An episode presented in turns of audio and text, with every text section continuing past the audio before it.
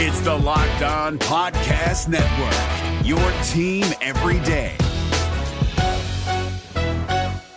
We're driven by the search for better, but when it comes to hiring, the best way to search for a candidate isn't to search at all. Don't search, match with Indeed. 93% of employers agree Indeed delivers the highest quality matches compared to other job sites, according to a recent Indeed survey. And listeners of this show will get a $75 sponsored job credit to get your jobs more visibility at Indeed.com slash podcast. Just go to Indeed.com slash podcast right now and support our show by saying you heard about Indeed on this podcast. Indeed.com slash podcast. Terms and conditions apply. Need to hire? You need Indeed. Kyle Crabbs here, host of Locked On NFL Scouting. Join Joe Marino and me every day as we provide position by position analysis of the upcoming NFL draft. Check out the Locked On NFL Scouting podcast with the draft dudes on YouTube or wherever you listen to your favorite podcasts. Who they think they're gonna beat them Bengals? It is the Locked On Bengals podcast with your hosts Joe Goodberry and Jake Liscow. Find us on Twitter at Joe Goodberry and at Jake underscore NFL. Please like, subscribe, and share as we try to grow this community and pump out daily Bengals content just for you.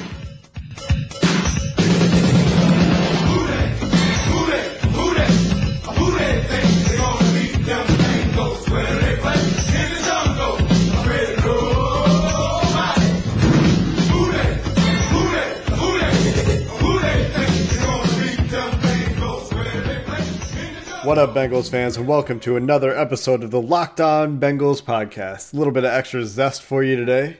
Just a little bit, though.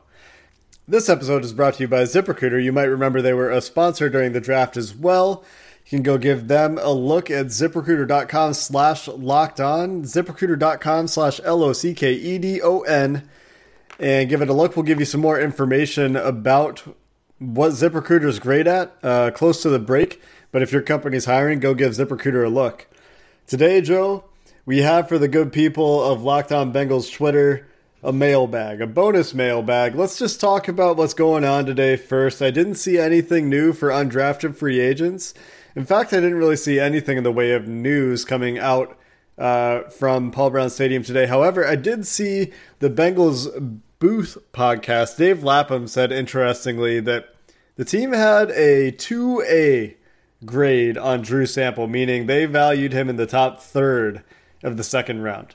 That's extremely uh, that's a high grade. If if you don't know, uh, you and, and most of the reports around right before the draft were 15 to 20 first round graded players uh, for most teams around the league, around the, the about the average for them. So if you have a two A on somebody, that means they think he's between 20 and 40. I would say uh, 20 and 30 think- if you really wanted to get it closer to that. I think the Bengals might do it a little bit differently. I think they actually have ABC.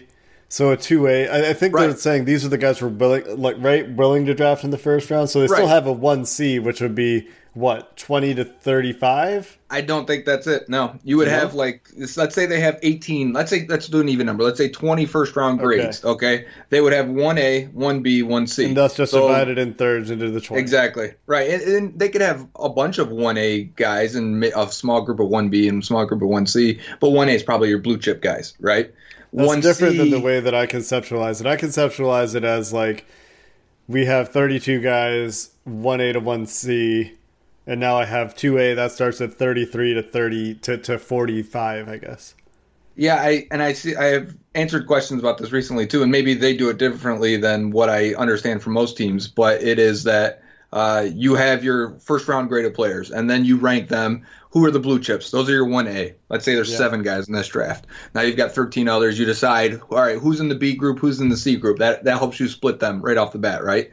And you say, okay, we got six here, seven there, and um, from there you you know you you decide those individual rankings within that group. But then 2a now goes on the second now you go to the right second round. And you may have 40 guys in the second round. You usually have Yeah. way more in that in that in that grouping. Uh, and then you can divide that by 15 15 and 15 if you got 45 guys. And so if he's 2a he is premium target for second round. Now it doesn't mean it means if they trade back to 25 and there's no round one guys they could have took, taken drew sample at, at 25 in the first round they obviously didn't get in that scenario, but a, a, a two A is a premium second round pick. Basically, he could have been in there with a lot of really good players. I think you can probably see teams that stick to this more strictly than others. I think Oh, the yeah. Bengals will just go, okay, all of our 1A, 1B guys are gone. We're going to go 1C, 2A. But you'll Yep. see the Seahawks, and they'll instead be like, well, we're going to trade back 70 times. Yep. And I, I talked about this with the uh, with the Packers selecting Aaron Rodgers and how they had one first round guy left on their board when they picked at 24, and they didn't want to dip into the number two guys into their two eight. Let's say they want they were like basically saying no, we have a first round grade on Aaron Rodgers. This is stupid to not take him. But it was the argument between coaches and personnel, and uh, they ended ultimately you know took the guy with the one probably who who knows if it was one A, B, or C, but it was a first round grade on Aaron Rodgers. It was a really cool video, that one. That was enjoyable to watch. I would love to watch Duke Tobin reminisce about what he's done in the drafts when he's gone Yeah. from the Bengals in 20, 30 years, say, because, you know, he's a lifer. Yep. Just like Mike Brown. He's part of the family now. There was uh, some big news though, Jake. You're forgetting one thing. Very important news. We Oh, basically number find out. news. Is yeah, that where we we're going? We, that's where we're going. We found out who's going to have a successful career today out of their out of the rookie class. That's right. I mean, already they don't even have to hit the field. We know based on what number they've been assigned. Yeah. And if you're interested, uh, we'll start from the lowest number. Number five, Ryan Finley. Number 26, Jordan Brown. Number 32, Trayveon Williams gets the number 32 gets hand, hand me downs, man, constantly to a running back, and he's going to carry it next. 33, Rodney Anderson. 48, Deshaun Davis. That is a linebacker wearing 48. So he's already cut this year. Sorry, Deshaun, you make the roster. Uh, 57 is Jermaine Pratt. I like that number for a linebacker. He wore seven at, at college. In college, it makes sense to me. Michael Jordan's going to wear 60. I don't know if I like that for an offensive lineman, but 60 is one of the numbers they wear. 73, 60's Jonah okay Williams. Because it's it's a flat number. It's a multiple of five. I like all the multiples of five. I don't care what position you play. But, But it's continue. the lowest of this of It's like okay. the eligible numbers. it's numbers. okay. That's okay like because it's six zero. Continue. gives gives me bad feelings, bad juju on that one. Anyway, 73 Jonah Williams, just like Joe Thomas. That's a good number to pick. 89 Drew Sample and 95. Oh, you know what? 89 Drew Sample, just like the Jerome Simpson pick in round two. I know? said Hey. this. and he got 89 though. This So, was part of an episode that we did. He's wearing the same don't listen number as to you, Ryan Hewitt and the okay. same number as Jerome Simpson. I like it. Okay, 95 Renell Wren. So that is your rookie class numbers. You know what though? On the upside for 32, Rudi Johnson wore 32. Cedric Benson was good with 32. Benson, I think most people don't remember very fondly, but They they shouldn't go in the same category. I'm just No. saying I agree. of the good ones. And Jeremy Hill had a good year, but it's just, it's just. I mean, did Mark Walton just wear 32? I believe so. Jeez, man, they cannot not hand out 32. Give it to a safety. Get it off running back for a while. Has anyone worn five besides AJ McCarron in the history of the Bengals? Jordan Palmer, Jordan Palmer and AJ McCarron. the backup Oof. quarterback, gets number five. Oof. Big oof. Big oof. I, I did some uh, looking at fourth round picks while we're on uh, Ryan Finley here. Just last last night, I was just thinking about it. What, what's the highest the Bengals have drafted a quarterback? And I was thinking, yeah, McCarron Wright was a fifth rounder, but they traded up. They basically gave up the value of a third rounder for Finley, right? Because they gave up a couple six rounders plus the a high fourth. Was it the second pick in the fourth round, third pick, whatever it was? Uh, so they basically almost gave up a third. If you want to look at it that way, I choose not to because I don't want to believe he's the future starting quarterback. But I went back and looked, and really, they've only spent first rounders on on their future starting quarterback. uh, Yeah. besides Andy Dalton, I had to go back to 1991. It was the last time they spent a fourth round pick on a quarterback or higher. They've never spent even a third rounder on one. You know, I went back to 91 finding the last fourth rounder, but uh, in that time frame, it's been all first rounders: Andy Dalton and Ryan Finley. It really was surprising to see that. Then they had a couple in the fifth round. I looked, according to Cincy Jungle, the best Bengals player to wear number five in the history of the Bengals. You have any guesses at all? and AJ McCarron. It's probably some old guy that wore Neil Rackers. You're gonna Neil say. Rackers. yeah, and that's not bad. I guess he was a fine kicker, He was much better elsewhere. And also not. It's something that we've talked about, and uh, I think a lot of people have alluded to. But they have spent a lot of picks in the fourth round at defensive tackle and offensive line. Yep. I went through that history also because they've had some. They're almost 50-50 betting in the fourth round, which is significantly good. Yeah, if Mike Jordan goes on and has a Clint Boling career, you're thrilled. You're happy. If Renell Wren has even Ryan Glasgow impact, you're Yeah. happy, right? Yeah. Andrew Billings impact, you're happy. I'm not going to say Geno Atkins, but they've had they've had other guys. Domata Peko is in there. Uh, Ro- not a defensive tackle, but Robert Geathers was fourth rounder. I put, looked at all their fourth rounders. It's basically 50-50, which you cannot say good. about about their first, second, or third round. Third round has has been disastrous. They're probably out of the 15 years I went back, and they've had multiple third rounders because of compensatory picks, but uh, maybe five guys, they're hitting maybe 25% in the third round, and really going about, it's really close to 50 in the fourth. So three fourth round picks Ryan Finley, Renell Wren, and Michael Jordan. And here we are again feeling good about a third round pick. I think for the second year in a row, I think most people felt pretty good about Malik Jefferson last year. And Sam Hubbard. And Sam Hubbard. And Sam Hubbard looks like he's going to be Yeah. at least a, a guy. At least a contributor, at least someone who can play and eat minutes, and you're not you're not upset about that at all. At Yeah. least, Let's answer a few questions, yeah? yeah, Are we ready? Have you talked about all the number things you want to talk about? yep. All right, our first question comes from Adam at Oregon Bengal fan. Thanks for another question, Adam. What do you think of the lack of drafting a wide receiver while double dipping at running back? And what are your thoughts on Stanley Morgan? I like the signing, but hope to see more activity at wide receiver either in the draft or in undrafted free agency. Adam, my man, we've been talking for a long time. Thanks for another question. Uh, I've said before, I love the idea of double dipping at running back. Uh, I think two six round picks, you're bound to hit up one contributor, maybe. I hope. You know, it, it's much better than them spending what I feel are premium picks in the second and fourth round that they've done that recently. And then I think the cost for running back there is just way too high to keep spending those type of picks. So I love the two six rounders. I thought they'd take a wide receiver at some point. I am ecstatic to hear that Stanley Morgan is the undrafted guy to go to Cincinnati. Uh, I thought they'd, if, if you're a receiver in this class that didn't get drafted, and, and Morgan was probably one of the top guys, uh, he, de- he definitely was for us. But if you went undrafted, you should have signed with the Bengals if they were offering because you have a great opportunity to crack this roster. For me, when I watch Morgan, quick feet, man, and you see it on his three cone too, really good three cone. But he attacks the ball downfield, plays above the rim, uh, can Plays- box out a corner A lot bigger than his size, too, right? He's six way foot. bigger. Yeah, and, and you can see he's got some power when he goes up for it. Great ball skills. Uh, I don't know his arm length. Yeah, I I feel like I want to say he's got long arms because of this, and I could be completely off base there, but that's just how it feels when you watch him. He made a lot of crazy catches too, downfield, one handers, red zone stuff. I think he's going to make the team. I think he can have an impact. Honestly, we had him as Jake. This is one thing we didn't do on our spreadsheet. We didn't have round grades, right? We had our fourth. I was going to say fourth. Okay, so I'm in agreement. I think fourth round would have been extremely fair for Stanley Morgan, and I was surprised by when we got to fifth, sixth. I'm like, man, Stanley Morgan's not taken yet. Amongst the other guys around that time, there were still some good receivers, but then in the seventh, he was definitely the guy I wanted when it went undrafted. So I'm I'm very happy with that.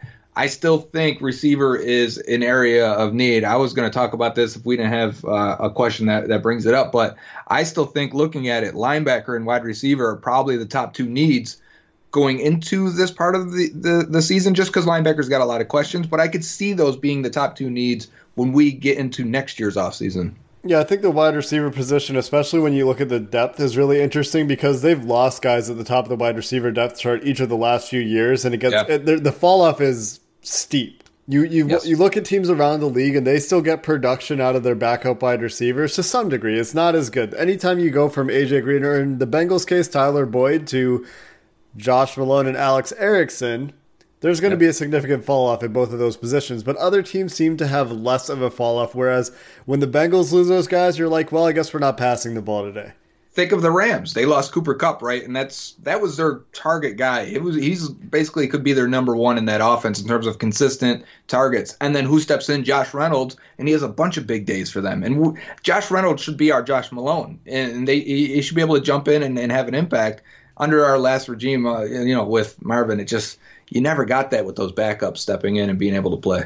Yeah, since since Marvin Jones and Mohamed Sanu anyway, Marvin Jones is a great comparison, I think, for Reynolds while we're on the topic. Anyway, you look at the back end of the Bengals depth chart at wide receiver, and right now it's Cody Core, Auden Tate, Stanley Morgan are I think your primary competitors for the last roster spot. And then you Yeah. throw in Hunter Sharp, uh, Sure. Kermit Whitfield, and Morris Boehringer are the are the other guys on the roster right now, and none of those names are inspiring a lot of confidence. Right? Boehringer is actually a freak athlete, but And I think he's playing tight end too right now. Did they move him to tight end or did they move he was him to taking receiver? snaps. I think he was taking snaps at tight end last time. Uh, but we also shouldn't. I don't know if you meant to go just towards the last guys fighting, but I do think Alex Erickson will be a good fit for this offense in terms of how the everyone is acting like a slot receiver in, their, in a Ram style offense. Yeah. Oh yeah, I think I think that the top end is is you know who the first four are, and I do, probably yep. Malone is the fifth, but maybe not. I mean, I think Malone might go into that group you were just talking about. It might be Core's the fifth because he can play special teams, and if you're keeping five active, that fifth guy must play special teams. It, it might be. On the And other we- hand, I think Josh Malone. I mean, as a fourth round pick, I mean, new staff, but as a fourth round pick, you expect a lot more He should than be the sixth yes. round pick. And he was young too. We talk about breakout age for receivers. Josh Malone was coming out at 20 years old. 20. He was he was about to turn 21 that summer, I believe. Uh, he is still extremely young, and uh, he should be taking another step. They thought it would happen last year, but it would be no surprise if it happened in his 20 the year he's turning 23 uh, for him to take that next next step in his development. So uh, there is still hope for Josh Malone. He didn't technically have his breakout age until his 20 and a half year old season. I don't know It was how the last exactly year, it works, but yeah. it's, it's 52nd percentile there, 68th percentile for productivity, give or take. So still some some reason to think that there's some development left there. Yeah. But this year, next year is getting to be his last year's, and of course, next year's the last year on his deal. So that's probably the last chance for him in Cincinnati, maybe the NFL. Just one other point I want to make before we move on. You say that you hope to see more activity at wide receiver in the draft and undrafted free agency, and I think we both agree with that. Joe mentioned he thought they would take a receiver, but the other thing to keep in mind is that in a week, players that you sign as as unrestricted free agents no longer count against compensatory picks. Or maybe Yeah. that's already happened. I don't really know. No, yeah, May 7th. May 7th? Okay. So looking out a week from now, they might start looking at veterans to bring in to bolster the roster. Yep, and I think we got a question on that coming up. But the next one now is from JoJo Jammer, and he asks, "Can or will the defense improve with this current crop of linebackers and ends?" I think so. I think that the defensive end rotation should just get better, right? Because Sam Hubbard, who had a very productive rookie year, especially for a third round rookie coming into his second year, you should see some moderate improvement from him. For the most part, you do see development in year two from defensive line players. There's a chance of a sophomore slump for sure, but you doubt it. If Carl Lawson stays healthy, obviously that's a boon for the pass rush. You still got the stalwarts and Atkins and Dunlap. They add Kerry Wynn. At linebacker, I think it's a question of is is Pratt going to be able to be a difference maker in his rookie year? You're asking another third round rookie, or is it Malik Jefferson? Another big difference might be hopefully the defense actually clicks with these players, which Yep. it definitely didn't seem to with Teryl Austin. And when you ask, will the defense improve with this crop of linebackers and ends? I think it's important to remember that your cornerbacks make a huge difference in the success of the defense. And you go and look at Pro Football Focus on this, and you'll see Yeah. the data that it increasingly looks like cornerback is the most important position on defense. Right. It's actually that is the the it's a symbiotic relationship, right? Pass rush and coverage. But they're saying it leans more towards your coverage that allows you to have sacks. And I think in today's NFL it makes a lot of sense because the ball comes out so quickly. If you can confuse the quarterback, make him hold on to it for another half second to a second, that pass rush gets home against a, a weakening offensive line talent across the league. So I would agree with them and I like that they're doing that. I would also say one of the big winners from this draft Jordan Willis, right? Because they didn't draft a defensive end. If Willis is going to get another opportunity to prove that he can be part of the rotation and he can play, it really helps them that they didn't take an edge guy. And they spent a lot of time with edge defenders in this in this process. I thought one was going to be taken because of Willis, because of Carl Lawson's health.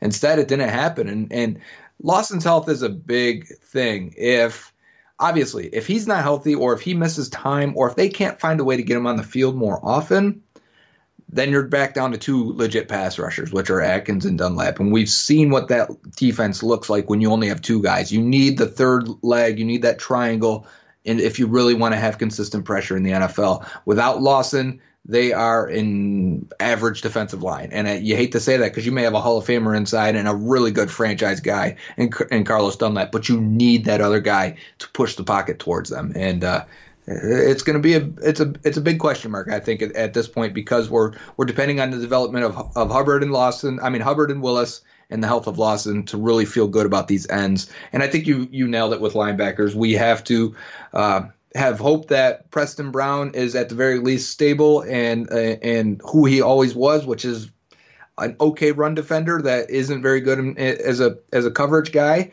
uh, but can call the plays and be a heady team leader. You know, he seems like an all around good guy, and you want that uh, stark contrast from Vontaze Burfict.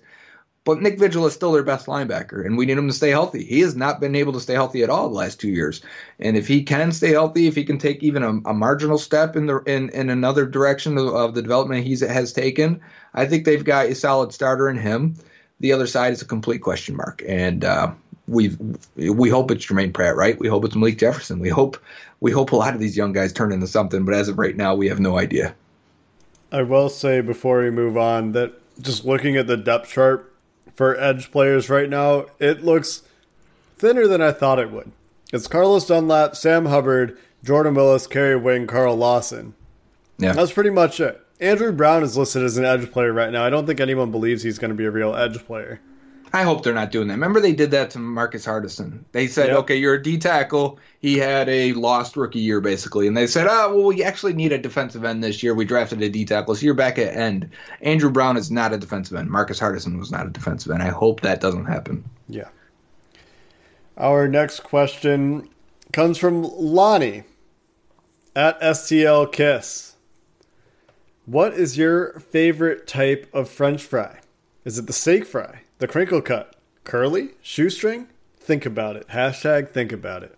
Um, I'm not a big French fry lover. I know you're gonna have to kick me out of America now, or do I get kicked out of uh, France? Anyways, I think uh, France is how that works. Yes, right. I get kicked out of France now. Anyways, I think they're okay for the most part. I if I can substitute French fries for anything else, I typically will when I'm out eating or at a restaurant, and even if it's a salad, I'd rather have that. But if I have to choose, this is much harder for me to choose because I think these all sound good. To be honest, the steak fry, yeah, with all the seasoning on it, the thick cut sounds great. Crinkle cut, yeah, it holds the salt better than anything else. Uh, curly, you talking about Arby's curly? Yeah, I'll, I'll, take those. And then shoestring, yeah, you can fill your whole mouth with those, and it's uh, fantastic. So I don't have a preference. I, I I don't have an answer for you. I think French fries are just okay, and they generally taste the same.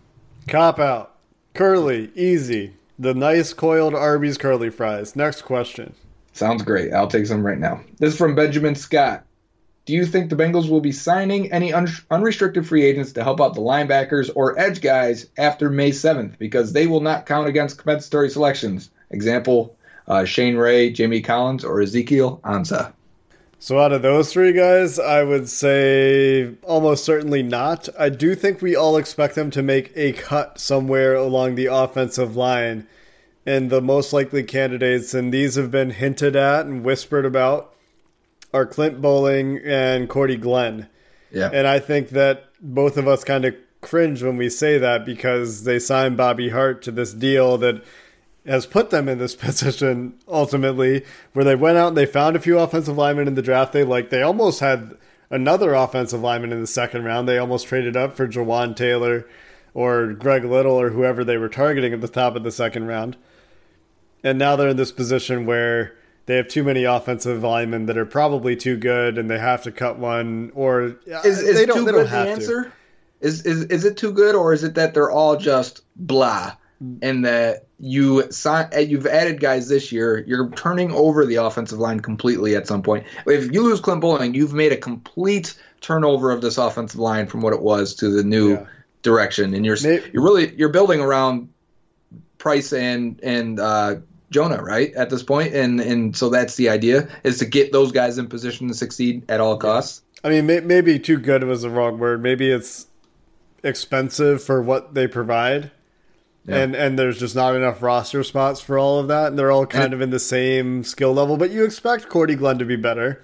Yeah. Maybe Clint Boling doesn't have a bounce back in him, but we've been chalking that up for years to the talent around him. And I don't want to change the way that I think about that now just because there's too many guys on the on the offensive line part of the roster. And I'm not saying I agree with it, but Clint Boling and guys like Clint Boling are getting cut all throughout the league, and it happens all the time.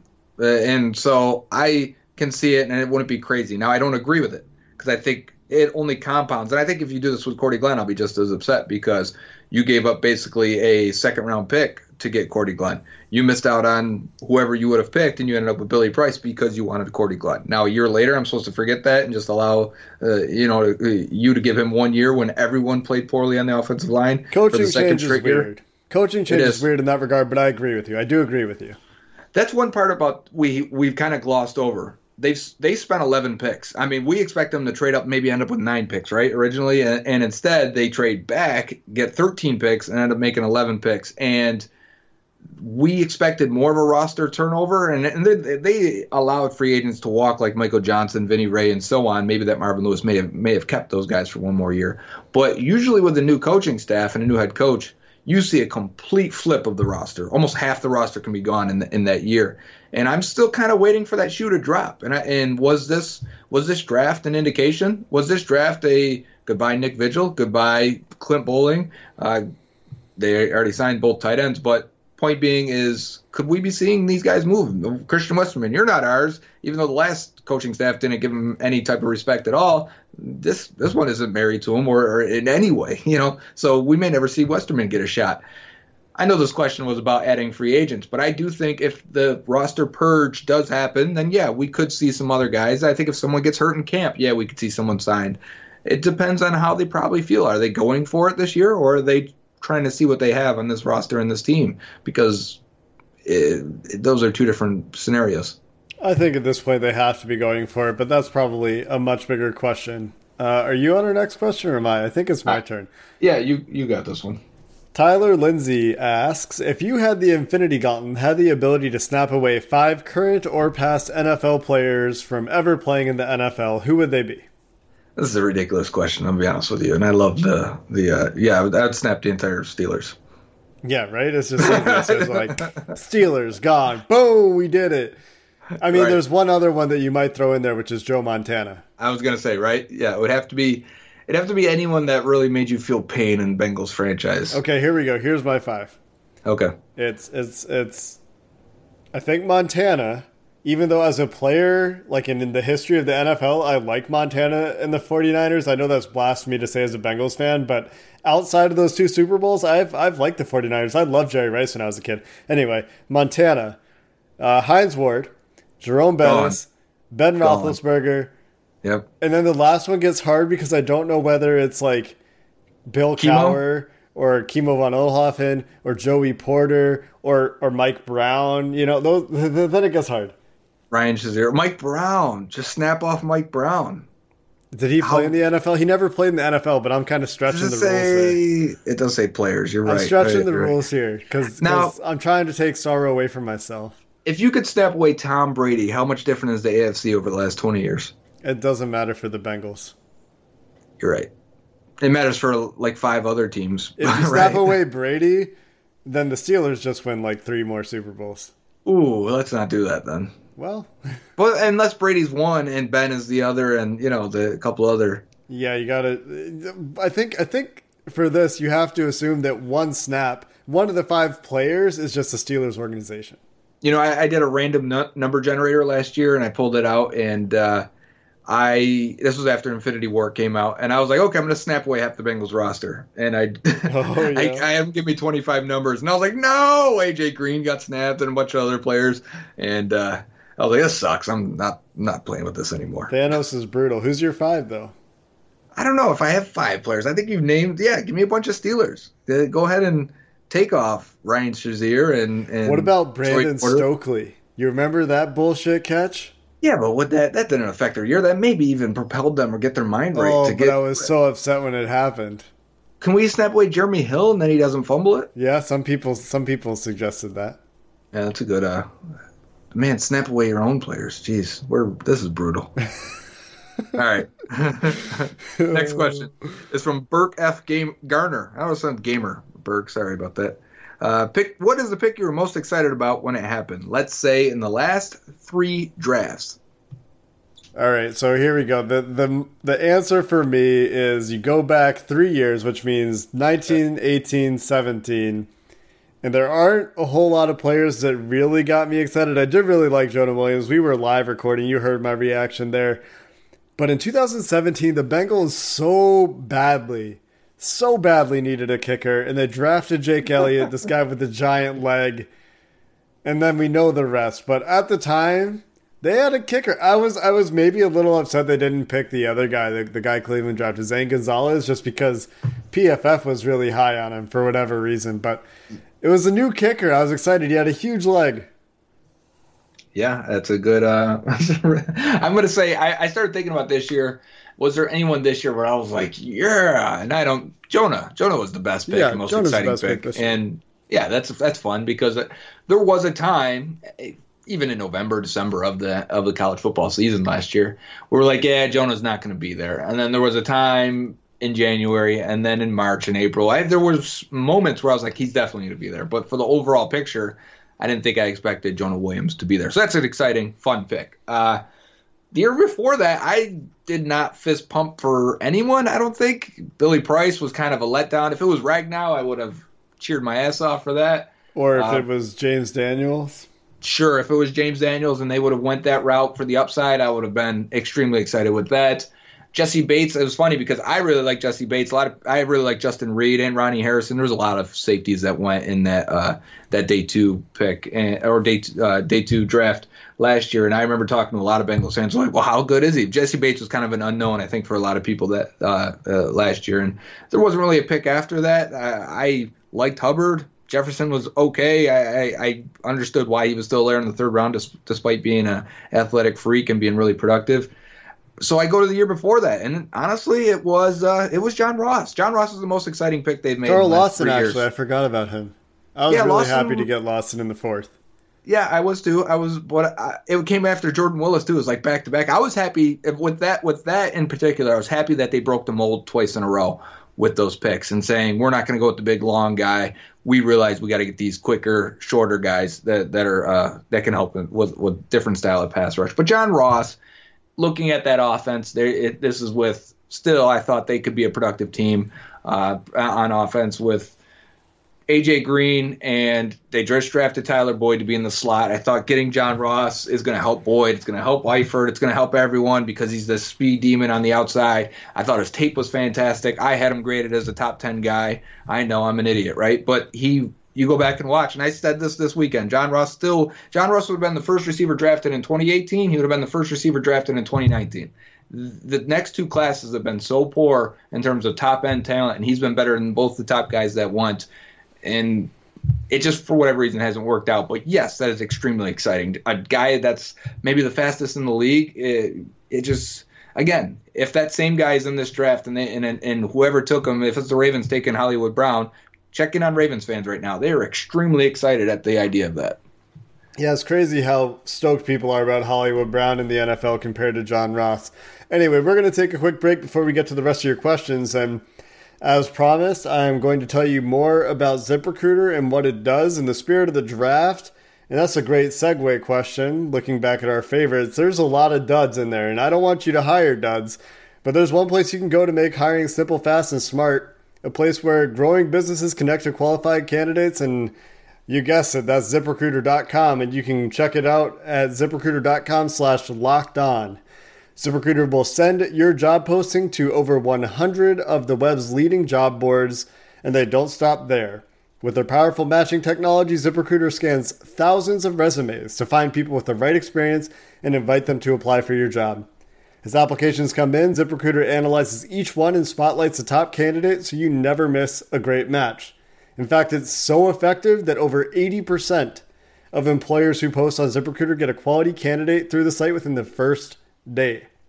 Right now, our listeners can try ZipRecruiter for free at this exclusive web address. That's ziprecruiter.com slash locked on. ZipRecruiter.com slash locked on, L O C K E D O N. ZipRecruiter, the smartest way to hire. We'll be right back. If you're looking for the most comprehensive NFL draft coverage this offseason, look no further than the Locked On NFL Scouting Podcast. Join the draft dudes, Kyle Crabbs and Joe Marino, as they go position by position through the NFL free agent class and into the star studded crop of college stars who will be selected in the 2024 NFL Draft. If you want to know who your favorite NFL team should be adding to its roster, you need to check out Locked On NFL Scouting, Available on YouTube and wherever you get your podcasts. Part of the Locked On Podcast Network. Your team every day. Welcome back to the Locked On Bengals podcast. We are answering questions in a post draft Locked On special episode here. We like answering your questions, anyways. First one is from Roger Spurgeon, and he asks A four man front used to be two tackles and two ends. Now I hear edge and three tech. What are the four positions on a four man D line, and how are they different? So there's still two edge players and two defensive tackles. That that hasn't changed. It's just that people are starting to refer to them in more nuanced terminology. So typically in a four man front, you're going to have, starting from the inside, you're going to have a nose tackle a lot of the time that's either in the one gap, or sorry, is either a one tech or a zero tech. And the numbers starting from the center and counting outward are going to tell you where the defensive lineman is lined up. So starting in the middle is zero. That's a nose tackle directly over the center. And then counting outward, it goes one is between the center and the guard, two is directly over the guard, Three and sometimes four are between the guard and the tackle. Five is usually over the tackle.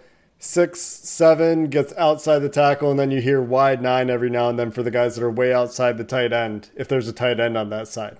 Right.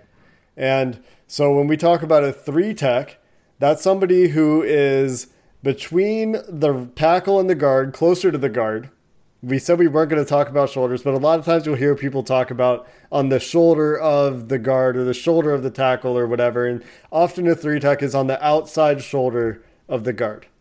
Yeah, and why is three tech important, right? Well, why? What's the distinction between nose tackle and three tech? Geno Atkins is a three tech. He's a penetrator. He's going to push upfield. He's going to shoot the gap between the, the guard and, and and center, or really between the tackle and, and the guard too. And that's why it's nice to have Carl Lawson next to him because Lawson can stretch out that tackle, give Geno Atkins a lot of space to work, either go left or right on that guard that he's going against. You want that guy to be more athletic, more of a pass rusher, someone that can move a little bit more. The nose tackle obviously is going to line up over the center in between the center and right guard, let's say, and he wants to take on. You want to force that offensive line to put two guys on him. He's not your most dangerous guy as a pass rusher. He's not your most dangerous guy a lot of times, but you almost force them to put two guys on him based on alignment, and he needs to be able to handle it when he's in run defense. That's why they're normally bigger, stronger, have that better anchor. And there's a lot of proximity there for the nose tackle too. You can't if you get just bold rush back as a center against a nose tackle, then you're in the quarterback's lap real quick. So that's why sometimes those guys, even if they don't have the gaudy pass rushing numbers, do sometimes command those double teams, even in the passing game. That's so, Renell Wren, great example for that. You hope so, anyway, right? Right. You well, he, he knows the plan and, and can put it together. He didn't have the production though as a pass rusher, but yet he can still throw a center to the ground oh, with, sure. with ease. And, and, you see Geno do that too, because every now and then they'll line Geno up over a center directly over guard, and you'll see him walk guys back into the quarterback's lap. And, and that's what a, a really quality bull rush can do from those positions. So when people start to talk about the different techniques, they're talking about where they're lined up. Generally speaking, three technique defensive tackles are a different type of player or you're asking them to do a different thing than you're asking a nose tackle to do, which is going to be either a zero tech or a one tech for the most part, is where you're going to see nose tackles, meaning over the center, like just said, between the center and the guard. One final thing on the D tackles though before we go to the edges. Yeah. Because the four man front also in today's NFL could be your nickel package. And you could end up with two right. yeah, two Geno Atkins type guys. You could end up with three with two three techs. So both guys are outside of the guard or over the guard uh, sometimes in, in, nickel, and you don't have a nose tackle out there. There's no one over the center or over or directly over the guard or in, in between that gap, and you're going to try and get both guys to get a little bit of space in a, a pass rush uh, to the quarterback. So nose tackle is the one that you want to ha- you like to have you don't need to have because today's game has changed into you can almost have two three techs out there and the Bengals do that to some degree, I think, when anyone but Andrew Billings is on the field for the yep. most part, because they would run Ryan Glasgow out and they would give him nose tackle responsibilities, but he's obviously not a nose tackle size player. He's still productive there because right. this is the way the NFL is going. But and that, even in their four three, if it's if it's Glasgow and, and Atkins, sometimes they'll put them both at a three tech, or at least or maybe put yeah. uh, put Glasgow at a two, you know, just to slide them in a little bit. But they're saying basically what the Rams have done uh, with when they had Donald and, and Suh. Neither of those guys are nose tackles either, but you can be productive with two guys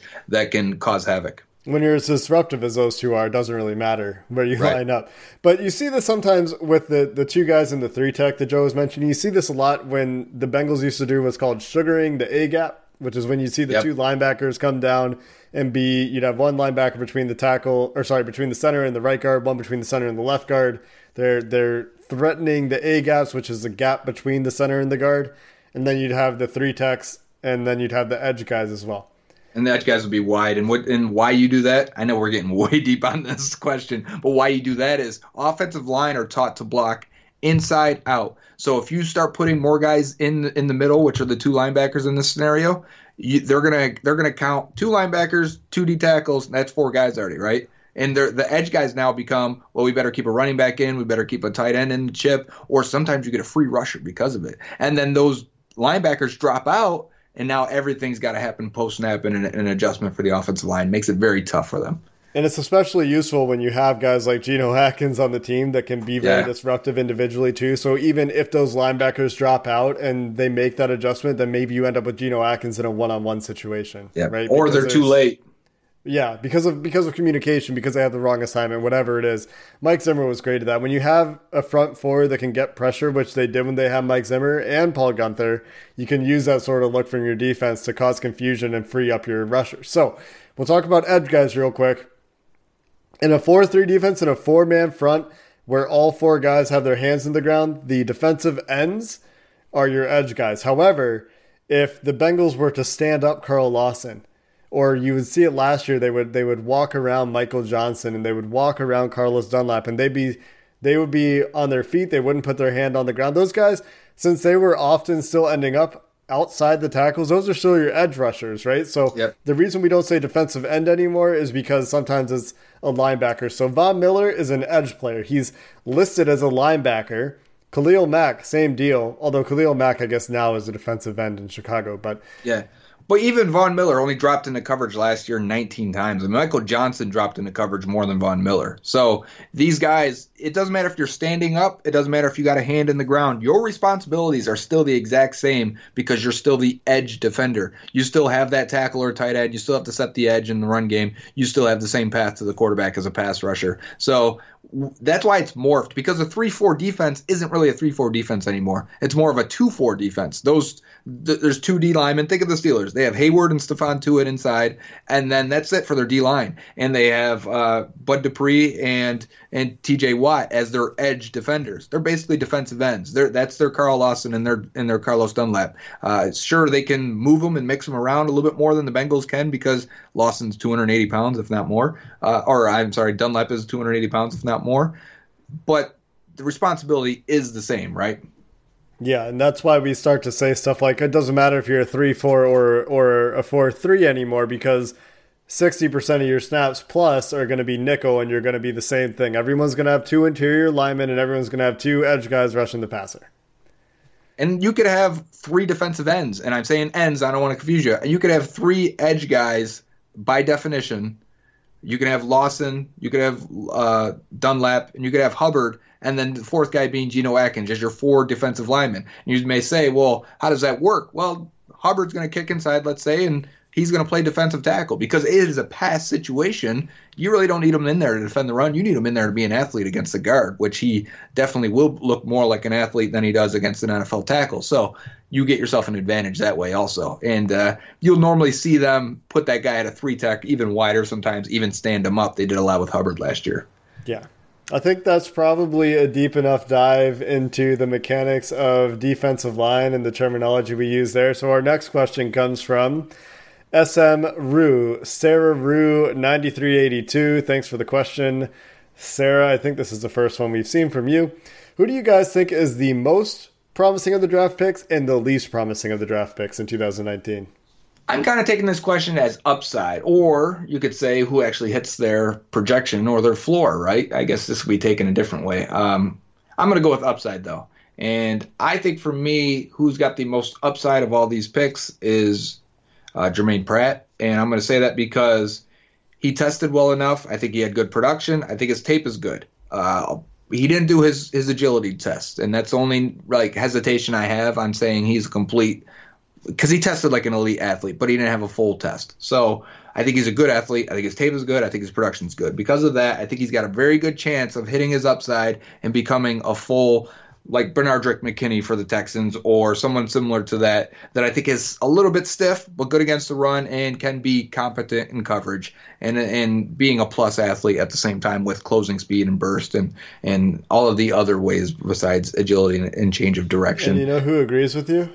Who's that? Is is Dave Lapham. He talks about the fact that he's coming up. He took a red shirt his junior year, then came back yeah, because he, and started he, he playing safety. Yeah, but he uh, redshirt his junior year. That's crazy. And then came back and started playing safety, or started playing linebacker for the first Right. time after adding, you know, forty pounds. So that's another reason to think there's still room to grow for Jermaine Pratt because he's essentially a one year starter at linebacker.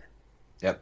And uh, the only reason I'm not saying Jonah is because the history says a guy with average ath- tested athleticism has an uphill battle to being a, a Pro Bowl and All Pro guy. You look at years past and even last year, the NFC, all all the NFC Pro Bowl offensive linemen were elite athletes tested. So um, it, it it it has a has a correlation, and he may not be that guy, but he's he's got a great floor, and I expect him to hit it and be a good player. So uh, least promising of of these picks. I think this is this is tough because I don't want to pick. I guess the, the the one I will say is Drew Sample, and I'll, I'll say Oh. him because That's a uh, surprising one for me. yeah, because I think he's got good upside, right? And I think there's a lot more to him as a receiving option. And he tested like a good athlete. When I watch him, I watched three games today. His athleticism shows. Man, he he gets upfield in a hurry. I think he changes direction well. I think Drew Sample is a is a fine prospect and a guy I liked pre-draft. But I will say that I'm looking at past draft history and even guys like uh, George Kittle for the for the 49ers, someone who didn't have a lot of production in college but tested like an elite athlete, goes in the fourth round and ends up being a really good player. He might he may be the best tight end. He is the best tight end in the NFL today. And people will say, well, throw out college production for for tight ends and then Dawson Knox and guys like that that also were similar this year, Foster Moreau. But those guys go in the fourth round. The Bengals tried to be ahead of the curve, right? And, and that's not typical for them. That how often do they actually hit on someone and everyone else was like, "Whoa, we did not see this coming. Look at the Bengals. There they go." I just don't think that happens very often for them. Uh, usually they're taking a consensus guy that's near the top of everyone's board, and it's no surprise when that guy hits and ends up being a very good player for them.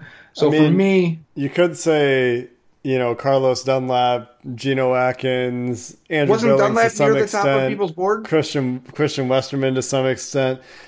Yeah, but but he fell, and then they. T- oh, okay, yeah, that's fair. Right, I see that's your what I point. mean. But the other guys I mentioned, Carl Lawson, again near the top of the board, but the Bengals were the ones that took him in the fourth round. Sure, but everyone also said you should be taking Carl Lawson. You know, I mean, he's the. If it didn't take the Bengals taking him to to You mean you mean a guy like the Seahawks, where it's a, where it looks like a massive reach and then it works out.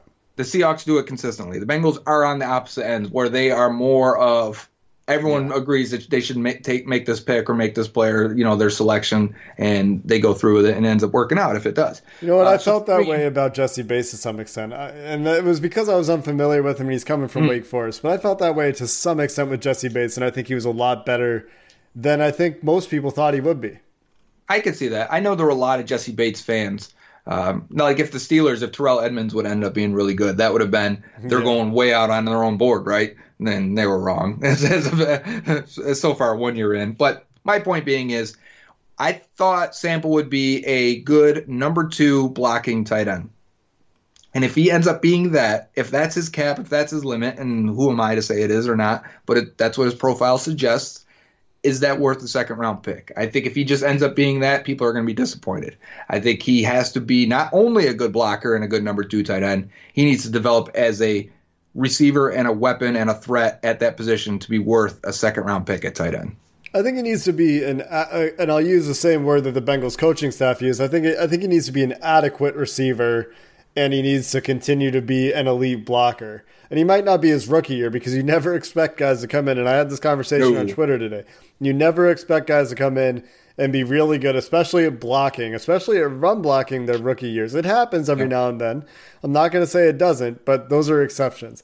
My, I'm taking this question, I think, a little bit differently than you, and I'm looking at the draft, and I'm saying if all the guys in the draft hit their ceiling, the only one of these guys that if they hit their absolute best isn't going to be anything anyway, I think is Deshaun Davis. Ah, yeah, Right? He, he's a six round pick, so you're not really going to be that upset about it. But Deshaun Davis's best case is is Vinny Rey ish. You know, Right. is is Hardy Nickerson. Rey Maualuga might be his absolute best case, but Rey Oh, Maualuga had right. a lot Right. more to work with than than does Deshaun Davis, at least on paper in terms of athleticism. So that's my answer for that one. No, I think that's a great answer. So who hits the who's got the most promising then? I, I agree with you on Jermaine Pratt. I think um, Renell Wren is another one that if he puts it all together, I didn't think he has to put it all together. I think he can if he can put his where he is good at together. Yeah. I think he could be a a a rotational guy. But we're talking about pie in the sky, right? So if I'm saying Right. I'm going to put it all together, then Renell Wren I think is is really promising. Jordan Brown, if he learns to tackle, and can Right, translate right. some of that coverage from from low competition into the NFL in a couple of years. What if he- Rodney he's really healthy? If Rodney Anderson's healthy, he's Joe Mixon too, right? Right. He's a second So- round pick, maybe a third rounder. I think he's a second rounder if he's healthy. I think I think and you can go back and look at this. I could have sworn I saw some way too early 2019 mock drafts in 2018 that had Rodney Anderson going in the late first. Don't be surprised if the Bengals get a few day three guys. I mean, that's Ryan Finley, Renell Wren, Michael Jordan, right? And the host of the the running backs and and Deshaun Davis and, and Brown. But I wouldn't be surprised if they end up with two or three contributors out of day three and maybe only two contributors out of the first three picks, right? That I don't think that would be unreasonable to think that they only hit two out of three in the first three rounds and end up getting Michael Jordan as a as a as a rotational or I mean uh, as a stol- solid starting left guard for them, and Renell Wren's an impact player, and then one of the running backs are uh, our number two back. I think that is it, that would be a strong draft if you get day three guys like that. But man, I like the guys they took on day three. Yeah, I mean, maybe are we changing our tune a little bit on the draft? Or are we bumping the grade up? Or are you staying to your guns? No, this is what happens. You have to stay to your original guns Yeah, because what you I'm will saying. Okay, good boy. you will you will get more inclined to like these guys. I just went through and I have a different grading process when I grade actual based on talent, right? You know the board I'm talking about, Jake, and I, I have grades for veteran players and rookie players. And they all came out way too high when I just did this. So I said, okay, I got to go through and tweak again and brought them back down. But first run through, I was like, man, Rodney Anderson, a 71. He should not be a 71 going in the sixth round. I'm like, I need to, I need to readjust my my uh, my expectations. Yeah. Well, if he is healthy, though, I mean, Andy Dalton Right. said he's the most talented player ever to come out of Katy High School, and that is a very, very, very good high school program in Texas. It's true. A 71 though would be a fringe first round prospect. I'm so just saying. Uh, yeah, I, I mean, sure, but yeah, knock his durability down, right? all right, we're going to the next question. There, it's from G Mondos, I think George. Uh, anyways, he asks, I haven't heard anything about a place kicker this year. Are the Bengals bringing in some competition? I mean, we sure hope so, right? Or maybe they're just Right. like, you know, we got enough to worry about. We can't worry about kicker. Maybe Darrin Simmons is like, you know what? He's under contract. He's my guy.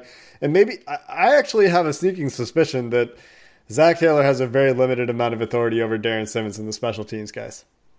Oh, you think so? You think that like he's untouchable? I mean, he he could be. He he's been there for so long through through all these coaching changes. Darrin Simmons has never gone.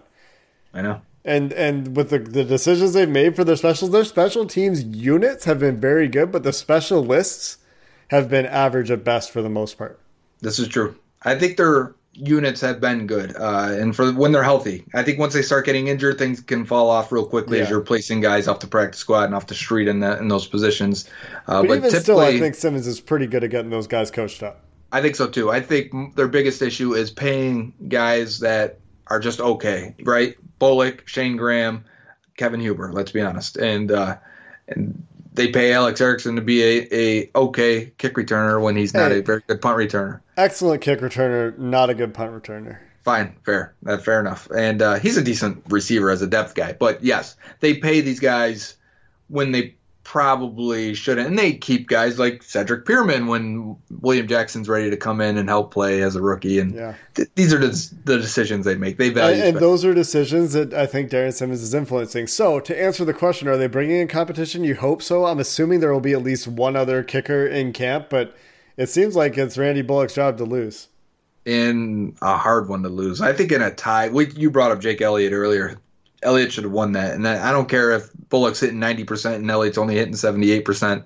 You drafted him in the fifth round. The, the the investment was already made. That that decision was made when you were willing to spend that pick on a kicker. Uh, so the fact Don't that they're not bringing kick accuracy, by the way, if you want to defend Randy Bullock. I'm not saying you, Joe, because I know we've No, talked know. about this a lot. I But know. if you out there thinking about defending Randy Bullock in my mentions and you come at me with his kick accuracy, don't. I'm gonna get don't. mad. Don't do it. It means it means you're, and I'll tell you why you don't do it because they don't even try from over 45 with them. They don't even try over 50. He may make four in the last four years when other guys are kicking him uh, 20 times over 40 yards in a, in a season. So it's a much different thing to to compare uh, kick accuracy when one guy is only kicking what he can make while the other guy is actually attempting to make something that's at the edge of his athletic ability. So. I don't like comparing it either, and it, you see you will see it brought up a bunch. Maybe Randy Bullock's a great guy, and then being in the locker room with him makes you defend him a little bit. But uh, yeah. Anyways, next question. Is it me? No, it's you. You're up. Yeah, it's my turn. I was just waiting for you to finish your thoughts, being respectful. You know, our next question comes from Dallas Robinson. He asks Bill Ro- Bill Barnwell floated Bobby Hart as a potential trade candidate following the Jonah Williams selection. Is there any chance that we see this happening? That would be pretty weird. I think. I'm trying to think of somebody who was extended or or re-signed and then traded that offseason. Not just for the Bengals, but around the league. I don't. I don't think that happens because I think you would take a significant cap hit. That'd be very similar to the Bengals just outright releasing Bobby Hart. If, Yeah. I, if I'm thinking of It's this, it's the same cap hit, except no, yep, just same cap hit. It'd be a huge dead cap hit for them this year. There'd be minor cap savings, but I went and looked at the article, and Barnwell says he only has like 900k in guaranteed salary. And I don't know what the point of putting that in the article was, unless that means maybe he's attractive to another team because they only have to pay that 900,000 if they need a swing Ah. tackle. uh, But yeah, the Bengals to eat five million dollars to to trade Bobby Hart for what would be at most a six round pick. I mean, they do like their six round picks apparently, but I can't see it. I can't see it either. I think if anything, you could trade um, Cordy Glenn for a right for a day three pick, maybe if someone needs a, a tackle. Man, the Uh, value they're going to lose on Cordy Glenn. Yep, I agree. I don't like it. I don't like it at all. I- It starts with the Bobby Hart signing, and we've talked about it to exhaustion, but it gets worse with every I passing can hear the decision. exhaustion in your voice. I believe Well, with every decision they make, it looks worse, It- right? yeah, it just it's, it stacks on itself. It's like that lie you tell when you're a kid, like a little white lie, and then you keep They lying about it it over now. and over. And Right. He has to. They have to live this lie for the next year, and it. It. We talked about like the decisions they had to make with some of their veteran offensive linemen when they drafted Fisher and Ogbuehi. Right. They needed to see what they had in those guys. They they invested too much in those guys to just never play them, so they eventually played them, and the team suffered for for it. Right. This is a similar situation with with Bobby Hart. You're paying him. You're giving him this money, and now you're kind of well, what do we do now? We drafted a, the top tackle prospect in the draft. Well, I tell you what you do now. You put that guy in the bench. You know what he is. There's no upside there left. I don't care if he's 24, tw- turning 25. We know what he is. He's got over 3,000 career snaps. Bobby Hart is Bobby Hart at this point. You play the best guys. And now if Bobby Hart comes in and he's a different guy and he beats out Cordy Glenn in a competition, fine. That's what I want. I want uh, honest competition, but let's let's be honest with each other. I don't feel like they'll even let that be an, an option. I think I think one of these guys will get cut and then they'll open the competition, or they'll it'll be a facade kind of competition just because maybe now maybe that was a Marvin Lewis thing, but I, it feels to me like a Mike Brown Bengals org, organization money thing. I don't disagree. I'm next here, Keegan Cantrell. Seeing the draft, Keegan's a good guy to follow too. You should follow him. Uh, does a lot of good draft work, and he's a Bengals fan. He asks, "Who was a player in each of your shadow drafts that you had on your radar, but was drafted shortly before you picked?" He says, "Mine was Will Grier." I think for me it was Chase Winovich. He was picked uh, 77th overall, which was two picks before my 79th pick, and I, I really like Chase Winovich value there. You know, I was eyeing T.J. Hockenson with the first round pick, and he went number eight. I picked ninth. We I were was gonna pick Ed Oliver over. No, I was thinking Oliver was going to be gone. So like as Oh, it was as we were around pick four, I was thinking, okay, I'm to get Hawkinson. I'll be cool with that. It, re- you know, I think he's a perfect wide tight end prospect in this draft. And then it was Grier, so I wasn't upset. I can't think of too many specific instances of the past drafts. I've had a lot. You know, that's something I, I don't give too much thought afterwards because I got who I got and I kept moving. I kind of feel like I sound like a GM right now doing this. But well, you, you, do forget about it though, right? And so yeah. it, it kind of gives me some sympathy for GMs and like, you know, we got really good guys, we got all the guys we targeted because you forget about, oh yeah, I was targeting. I, I just had to go back and look at the at the top 100 draft order to see who I missed, and I'm pretty sure it was Chase Winovich you know, I uh, and I'm thinking of past years where I was like, oh, I really wanted that guy, and I didn't. It, it, sometimes you're betting on them to be there one more round. I think I can wait one more round. This guy should be falling. Then he goes in round two or a little bit earlier, or guys that I just didn't pull the trigger on for whatever reason. In early in the in the shadow draft, uh, for me, I was trying to like once I was taking best player available, right, for the first three years or so, and then you get to like year four, and you're like, man, I really need a tight end, or I really need a left guard. So you start targeting these guys, and I look back and I go, how did I end up with Telvin Smith? What was I doing in that round, picking whoever it was that's not even on the roster anymore? Telvin Smith was easily number one on my board, but I just said I don't need a linebacker right now because I drafted Arthur Brown the year before. So you know, it's I can see how these things happen. And but to answer his question more specifically is there's maybe guys I was targeting in specific rounds or whatever, and and they go, and I say, okay, who's next on the board, and I take them, and I think that's probably how teams view it. You've already put in the work, you already feel comfortable with the next guy on the board because if you didn't, you want to have him as the next rated guy. So, you know, you get there and you say, all right, I'll take this guy instead. All right, we'll get into our last question for this mailbag. We are going to do a couple this week, so if we didn't answer your question, we only took 12 today, I believe. We usually take more like 20. Uh, there will be another opportunity for us to answer your questions on Thursday. Last question, though, comes from Andrew at Dockers77. If the two drafted running backs stay healthy and perform, is there any trade market for Giovanni Bernard, and would the Bengals entertain it? Hmm, two different questions, right? Would there be a market for Bernard? I think it's tough. I think trading running backs is tough because everyone has two. Look around the look around the league, and if Gio's the number two, is he a top five number two? Because he'd have to be for another team that's got a guy that they feel okay with to say, you know, what, he's worth giving up a fourth round pick to get Bernard. And then for, from the Bengals flip side, is a fourth round pick worth Giovanni Bernard? I don't think so. I'd rather keep him for another year and play him. And you will get to that third and fourth guy. The third guy is going to play because he has to play special teams.